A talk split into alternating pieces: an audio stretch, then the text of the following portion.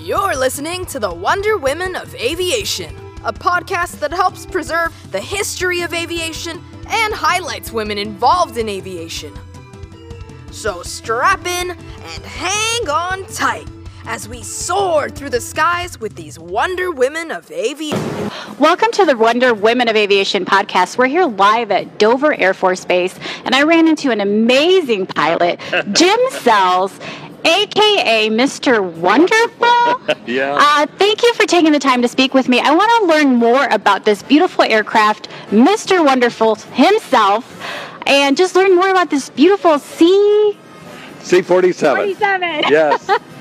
yeah, listen, this came off the assembly line just before World War II ended. Uh, strictly a military version, but this stayed in military service longer than just about any other we know of. Um, after the the Army Air Corps, the Air Force uh, was through with it. It was sent to France, uh, to the French Air Force, the Belgium Air Force, and eventually the Israeli Air Force. So, oh, wow. yes, when it came back and was decommissioned as military, it's still original. We, uh, well, the museum has not refurbished it in any way. It's it's uh, this is about as close as you're going to find to a to a World War II C-47 uh, inside and out. Wow, and it's a beautiful aircraft. I see Second Chance on there in the nose art. Can you tell me a little bit more about what Second Chance means? No, I wasn't. I wasn't behind that. I mean, I'm flying for the museum. Okay, okay, okay. I, I, I don't. I don't know who came up with that, but I'm sure it's a great story if okay. you find out. Yeah, no. Uh, and it is. It's just something. It's just something we do. We we, we name our loves. Okay. And uh, uh, right. that's that's what somebody along the way came up with for this one. Great airplane. It flies great. Uh, gross weights 25,000 pounds, about 7,500 useful load. Uh, we came down here from uh, uh, Long Island okay. with about five crew members. Uh, uh, I'm sorry, about five extra crew members. Okay. And then because they're for the crew for these other these single pilot airplanes that that um, it's American Air Power Museum that's okay. that's the the charity that's looking after this, keeping it as a caretaker for the next generation, and having it here at Dover and other air shows so the public can can, can enjoy it too. Uh, and this it's not often we get to perform.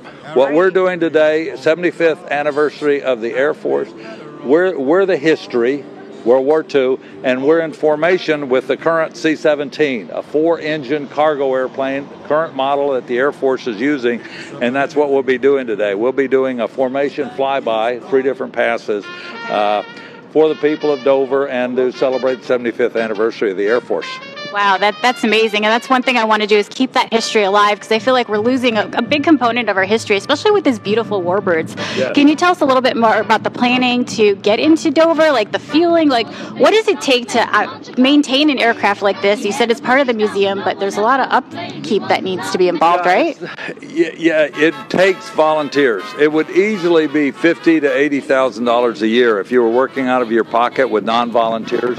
And there's so many uh, these these fellas here, we're helping out from Atlanta because they're short of pilots, but uh, the ground crew and everything, uh, and normally they're normal pilots. Everybody's a volunteer to keep it doing the same thing, being a caretaker to help keep it for the next generation. So it is it is a lot of maintenance, um, and uh, you you're out searching for parts on a 75 year old airplane, but there's several of them still flying, and it's and it's a lot of it's a lot of work. Yeah, no, absolutely. If somebody wants to donate or kind of visit an aircraft like this, where can they go again?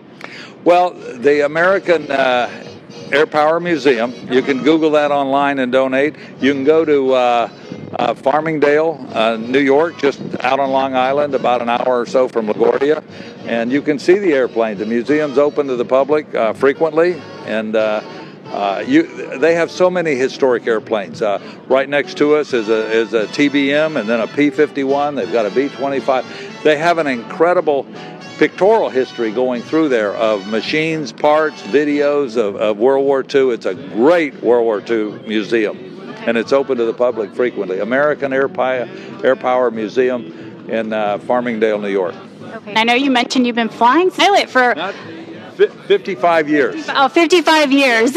Yes. So, uh, how did you start in? Hey. How did you get involved with this? Well, it's it starts with the slightest thing. I'm, I'm in high school. I'm flipping burgers at Jack in the Box. and a guy comes in with a prop in the back seat and says, "Hey, take a flying lesson." And I go, "A what?" And that started it. I took a flying lesson, got my license on my 17th birthday, and wow. went on. I flew for the Army in Vietnam and, and uh, the airlines, crop dusted, charter, all that stuff. And now, at my age, I'm giving back. I'm flying historic airplanes. I'm donating my time and, and my money and my energy to, uh, to keeping these historic planes flying. Well, thank you. Thank you for keeping that history alive. Is there a fun fact that you can share with the public about this aircraft? Just something that random fact that just wows you? well, other than it's older than I am and I'm 72. Uh, no, but let me. Well, let me tell you the fun fact. When we're we're normally we're static. We're we're with a crowd, having the crowd come through. They've got us on the hot ramp, so they're over there. But let me tell you, you think you're here to tell folks about the airplane, but you'd be surprised. Everybody has a story they want to tell you about their Uncle Bob or their Uncle Fred or their first flight as a kid.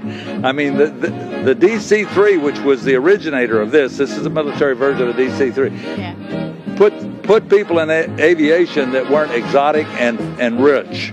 That's the one that put the public to flying. That was the airplane that made it safe and dependable to put the public in flying. So everybody's got a story. Right. Uh, and you become a listener.